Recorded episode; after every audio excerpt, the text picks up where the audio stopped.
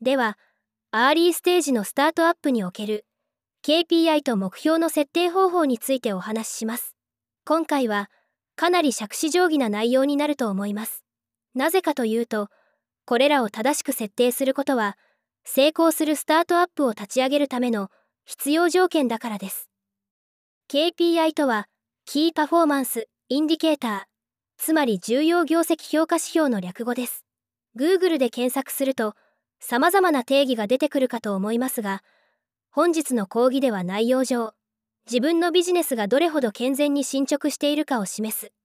一連の定量的メトリクスとして定義します。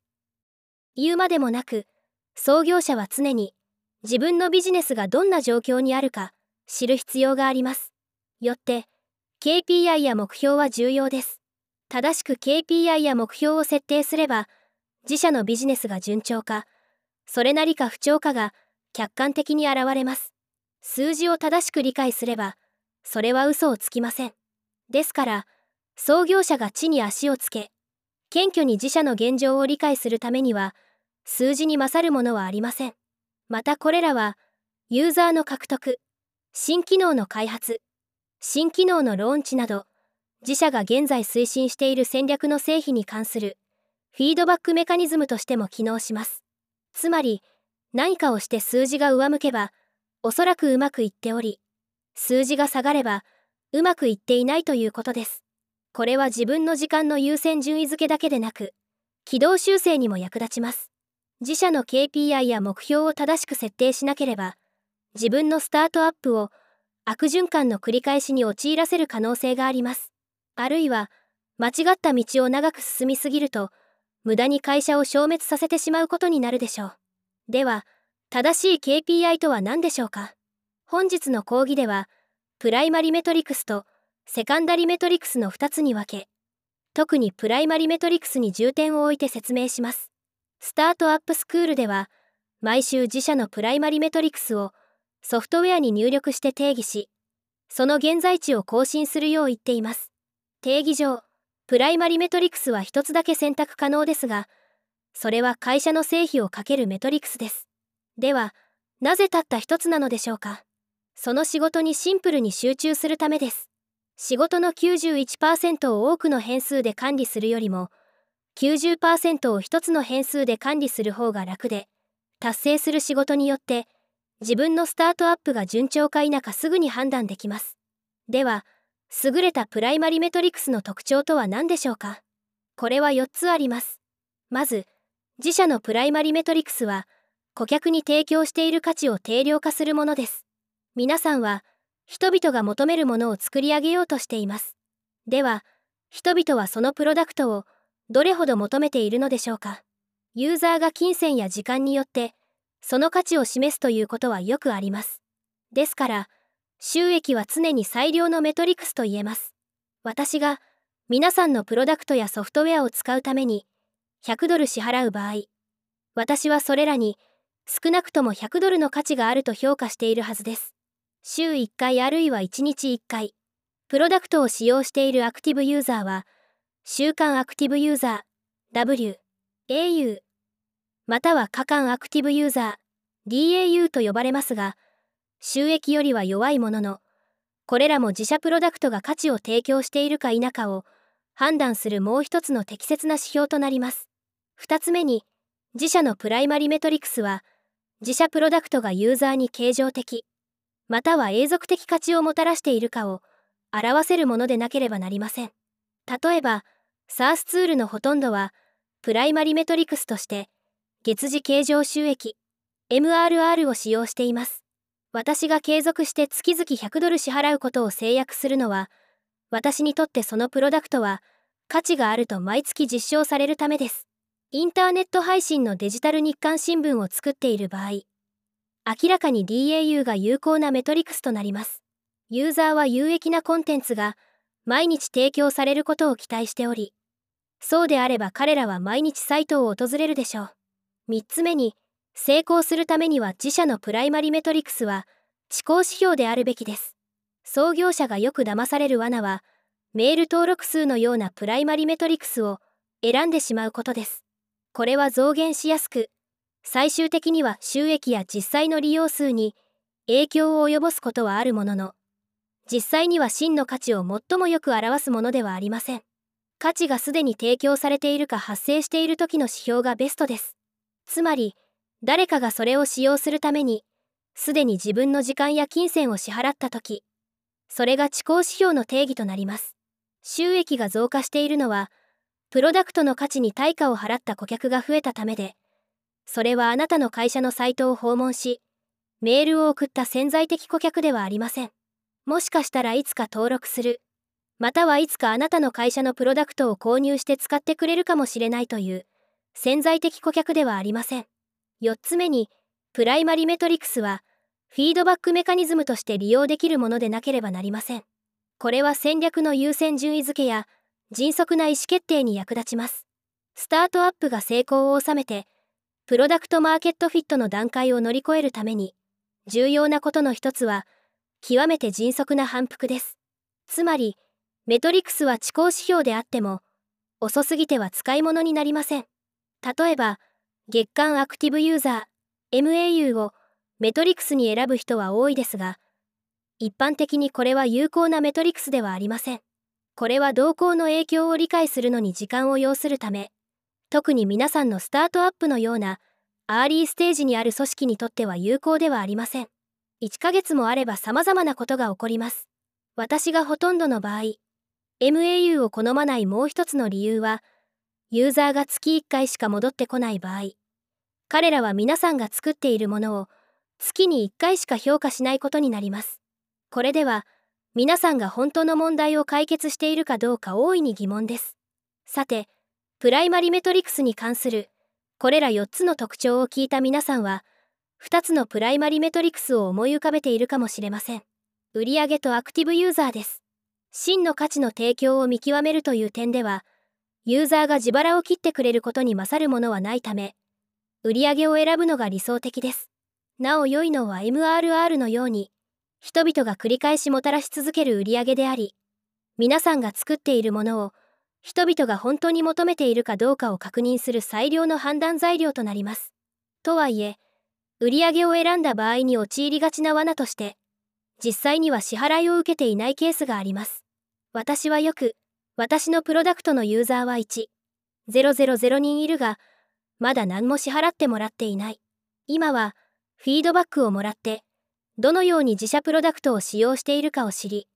もう少しプロダクトを改善したいだけなので、そして最終的には彼らに有料ユーザーになってもらう。あるいは次のユーザー1、000人に有料ユーザーになってもらうつもりだといった声を聞きますが、これは落とし穴です。なぜなら、無料ユーザーからのフィードバックは、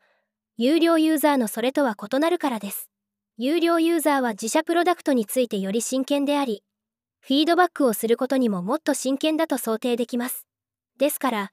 有料ユーザーの獲得に注力してください。先の講義でケビンは、皆さんの99%はプライマリメトリクスとして、売上を選ぶべきだと言っていました。ではなぜアクティブユーザーを考慮すべきなのでしょうか？主な理由の一つとして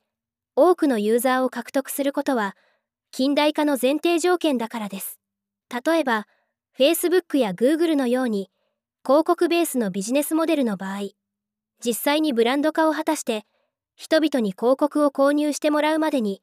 何百万人というユーザーに毎日サイトを裁縫してもらう必要がありますこの場合アクティブユーザーは合理的に収益の代替的指標となります。最終的にスタートアップが利益を生み始めた時、通常収益はアクティブユーザーの倍数になるからです。ごく稀ですがもう一つの理由は、非常に強力なネットワーク効果がある場合です。フライホイールを回転させて成長するために、大量のユーザーを必要とする市場の場合、まずは現在のアクティブユーザーを重視して、収益は後回しにすることがあるからです。このように、アクティブユーザーをメトリクスとして使用している場合、ユーザーを正しく定義することが重要です。例えば、プライマリメトリクスは何という質問に、アクティブユーザーですと答え、ユーザー数はと聞くと、100人ですという答えが返ってきたとします。この場合、ユーザーとは何を意味するのでしょうか登録をしてメールを送ってきた100人をユーザーだとする見方もあれば、登録をして自社プロダクトを使い始め、毎日10分ほど裁縫してくる100人をユーザーだとする見方もあります。ふらりと皆さんのサイトに出没する人より、はるかに良いのは後者です。つまり、ユーザーを正確に定義することが必要で、安易な定義で自分をごまかしてはいけません。正確にはユーザーではないのに、ユーザーだとする例をもう一つ挙げますと、市場に2種類の顧客、2種類のユーザーがいる場合です。Airbnb は良い例ですが、ここでの2種類のユーザーとは誰でしょうか ?Airbnb にはゲストだけでなくホストもいます。この場合、どうするべきでしょうか？どのように一つを選びますか？価値を受け取る両方を表す価値を選ぶことです。Airbnb のケースでは予約泊数になりますよね。もう一つの例は Uber です。Uber の2種類のユーザーとは誰でしょうか？それは乗客とドライバーで、ここで選択可能なプライマリメトリクスは、例えば習字移動距離です。ルールには常に例外があるものですが、自社のプライマリメトリクスが、利益でもアクティブユーザーでもないという例外を一つ挙げましょう。それは、バイオテクノロジーまたはハードテックのビジネスに携わっており、その科学や技術が実際に役立つかどうか、まだ見極めようとしている場合です。創業者は、プロダクトを作り出せるでしょうか？バイオテクノロジーやハードテックのビジネスとは往々にして自社の最初のプロダクトを市場に投入するまでに多くの時間と資金が必要となるものです。そこで特に資金が少ない時に創業者がすべきことは何でしょうか？これには2つ答えがあります。1つ目は自社プロダクトの販売にあたって規制の問題がない場合他社と同じことをするべきです。最も可能性が高いのは売上です。プライマリメトリクスは有料契約数 LOI 契約証明 POC などで表される収益とします。これは自分がプロダクトを作り上げたことを証明できれば増加するものです。規制の問題がある場合、つまり FDA、米食品医薬品局などの規制当局の認可なしで、プロダクトを販売できない場合は、自社プロダクトのプライマリメトリクスは本質的に定量的というより二元的なものになります。薬なりテクノロジーなりが成功するかどうかというリスクを軽減するために実証すべき技術的マイルストーンを把握するということです。これを証明するための実績について考えなければならない場合はこれが成功するかどうかという疑問に適切な答えを出すため最低限すべきことは何かを考えると良いでしょう。このカテゴリーに属する人は、ぜひともこの2つの講義を聞いてください。これらは、私が前回のスタートアップスクールで、エリザベスとエリックと行った座談会です。エリザベスはバイオテクノロジー、エリックはハードテックのエキスパートで、2人とも自分の目標やマイルストーン、また追跡すべきメトリクスについて、非常に深く探求を行っています。世間では、プライマリメトリクスは、ノーススターメトリクス、北極星となる指標と称されています。しかし、私はノーススターという言葉が好きではありません。なぜかと言いますと、世間では、この言葉はただ一つのメトリクスを重視して、それ以外は無視することのように解釈されているからです。先ほどお話ししたように、ストーリーの100%を伝えてくれるようなメトリクスは存在しません。90%はあるかもしれませんが、100%ではありません。まさにプライマリメトリクスだけを追跡して自分をごまかしている創業者がいます。ありがちなのはユーザーグロースのみに注目して継続率、リテンションには全く関心を寄せないケースですが言うまでもなくユーザーグロースにとって継続率は新規ユーザー獲得と同じくらい重要です。ここで私が提案したいのは一連の3、5個の他のメトリクス、つまりセカンダリメトリクスを設定し、プライマリメトリクスと組み合わせることです。これにより、自社の健全性をあらゆる角度から見渡せるようになります。メトリクスの選択肢はたくさんありますが、どのメトリクスを使うかは、自社がどんなビジネスに携わっているかで変わってきます。来週は、消費者向けのメトリクスに関する講義を2コマ実施する予定ですが、私は消費者向けスタートアップに関する講義を私の同僚の Y コンビネーターパートナーが B2B 企業に関する講義を担当します。ですから、これらのメトリクスについては来週詳しく取り上げます。ここでのポイントは、メトリクスは3から5個選ぶ。だいたい3つ。最大でも5つです。不必要に何もかも選ぶ必要はありません。様々なメトリクスを追跡するのは良いことですが、あまりに多くのことを同時に最適化するのは愚策であり、分析麻痺に陥るだけでしょう。さて、プライマリメトリクスを何か一つ設定してくださいと言うと、まだローンチしていないとしたらという質問をよく受けます。それは、メトリクスの問題ではありません。自分が解決しようとしている問題を把握していなければ、自分の顧客が誰かもわかりません。まずはこの点にフォーカスすべきです。メトリクスのことを気にしすぎるのは、本末転倒です。プロダクト開発という時点に到達したら、ローンチ前でもこの点を掘り下げるのが良いでしょう。いずれにせよ、プライマリメトリクスを定義することで、ユーザーが一体誰なのかを考えることができます。他、ゲットとするユーザーについて、チーム全員が共通認識を持てますし、メトリクスや目標を利用して、初期ユーザーの獲得に関する仮説を立てることもできます。何週間も、ユーザーゼロ、収益ゼロという恐怖に直面することは、絶対に最高のモチベーションになります。急いでローンチをしなければと、イライラすると思いますが、こうでなければなりません。では、自社のプライマリメトリクスや KPI に関するゴールの設定方法に話を進めましょう。ポール・グレアムは、数年前に、スタートアップ・グロースという素晴らしいエッセイを執筆しており、その中でスタートアップが成長に注力すべき理由を説明しています。これは皆さんにもぜひ読んでいただきたいと思いますが、今回の講義のこのセクションは、そのエッセイの中の多くの洞察に基づいています。スタートアップのゴールは、自社のプライマリメトリクスを高めることにあり、それにより2つのことが証明されます。1つ目は、そのスタートアップが多くの人が求めるものを作っていること。2つ目は、それらすべての人の手に渡り、目的を果たしうるものを作っていることです。スタートアップにおける、週レベルの目標としては、週間成長率を設定するべきです。初期のスタートアップは、自社が言っていることを微調整できるよ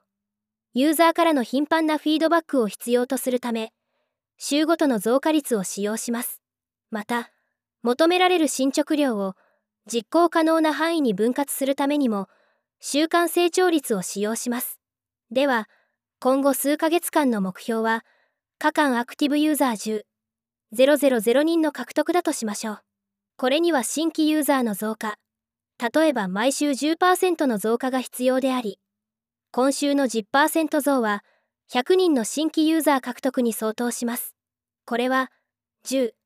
000人の新規ユーザーを獲得することとは別に解決する問題です。つまり、その週に直面していることに集中する必要があります。スケールしないことをするのが100人のユーザーを獲得する最良の方法だとしたら、今はそれを行い、10、000人のユーザー獲得という最終的な目標をあまり早く下にしないでください。すると、次の疑問は当然。どれだけ早く成長させるべきか成長率は実際どれくらいとすべきかとなるでしょう。これに関する確かな方程式はありません。しかし、対応策として一つ考えられるのは、優れたスタートアップに注目し、そのライフサイクルにおける初期段階では、どんな成長率だったかを確認してみることです。私は、最近の Y コンビネーターデモデーで、ピッチを行った優れたスタートアップについて調べてみました。それらのスタートアップは、3ヶ月前には、今の皆さんのフェーズにいました。彼らの成長率は、前月比で20-200%と幅がありましたが、20-50%あたりに集中していることが分かりました。これはもっと短いスパンで考えることができ、前週比に直すと約5-10%となります。この表を簡単に説明しますと、左の列は週間成長率で、中央の列はそれに対応する月間成長率、右の列は年間レベルの倍数です。これは、ポール・グレアムが数年前に執筆したエッセイで Y コンビネーターに在籍する優れたスタートアップの週間成長率は57%である。週間成長率10%なら並外れて優秀と言えると書いていることと一致します。この緑色の部分は実際 Y コンビネーターの最近のバッジでよく見られます。つまり成長を完全に理解するのは少々難しいですがこの表を見れば週間成長率のわずかな違いが月や年レベルで大きな違いになることが明らかです。また急成長を実現させるには人々が求めるものを作り出せば可能であることを分かっていただけるでしょう。一方週間成長率がたった1%というのはまだ理解が足りないという証拠です。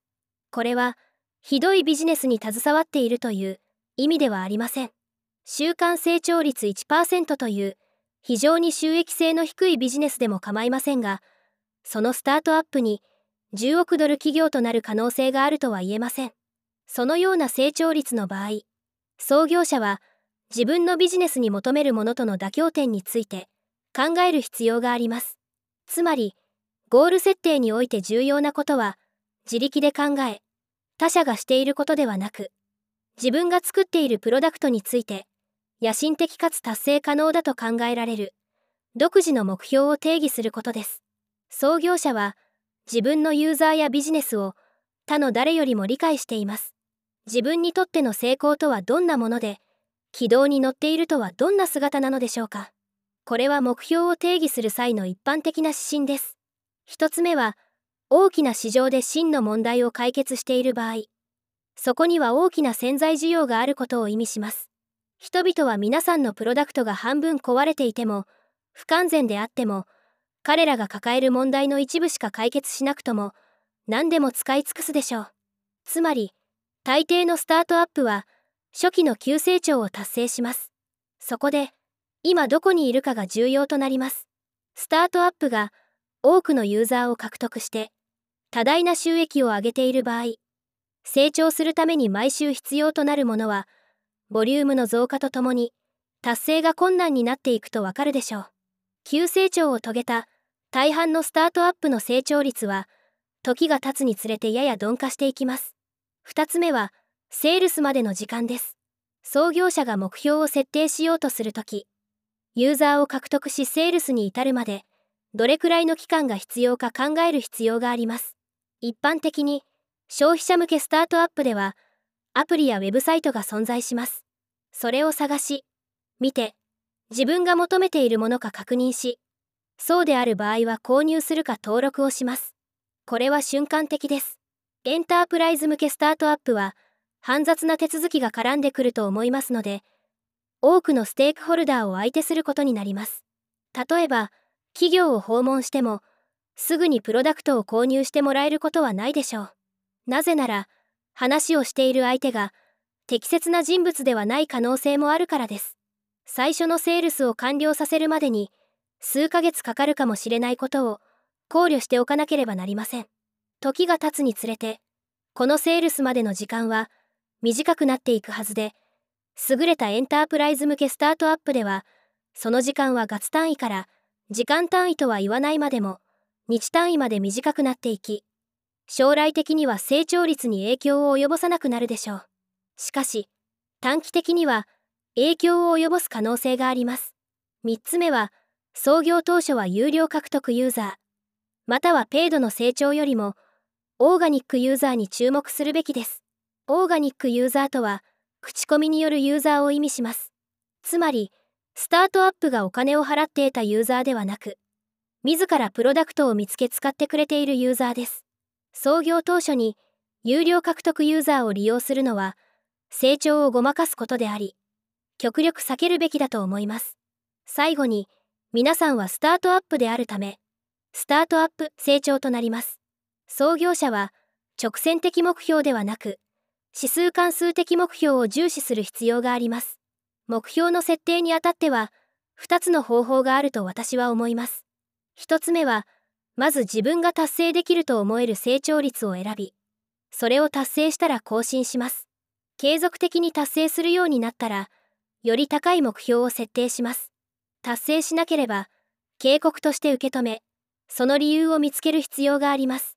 目標設定のもう一つの方法は、タイムボックスと絶対的目標です。これはどういうことかと言いますと、スタートアップスクールの目的でもあるのですが、スクールの最後に、何人のアクティブユーザーや、どれだけの収益を獲得する必要があるか、それはどのようなものか、10週間後の意味あるプロダクトの姿とは、どんなものか、という点から、週間成長率に落とし込み、週ごとに障壁を把握し、その週の目標をどのように達成するかを考えます。創業当初、ユーザーがゼロに近い場合にこの方法を採用したら、だいたい週間成長率は5、7%になるでしょう。次に、進捗の追跡です。メトリクスや目標は活用しなければ、当然何の意味も持ちません。これらを動機づけのツールとして使ってください。それを行う一つの方法は、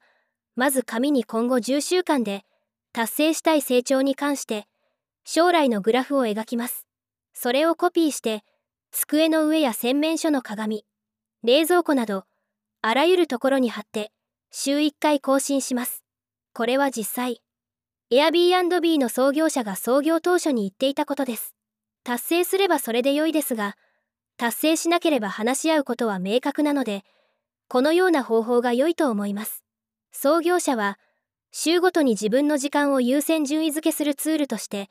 プライマリメトリクスや目標を活用する必要があります。会社を成長させる方法に関する様々なアイデアのスタックランキングを毎週行い、目標達成のために翌週に最大の影響を及ぼすものを正しく推測し、選択しなければなりません。時にはその週の目標を達成しないこともあるでしょう。人は自社の成長をスライドのグラフを指して、このように順風満帆であると夢見る傾向があります。しかし現実には、創業当初は常にこのような感じになります。その理由を理解している限り、1、2週間連続で目標を達成しなくても問題はありません。創業者は常に週の目標達成を阻む最大の障壁は何か、それを克服する方法は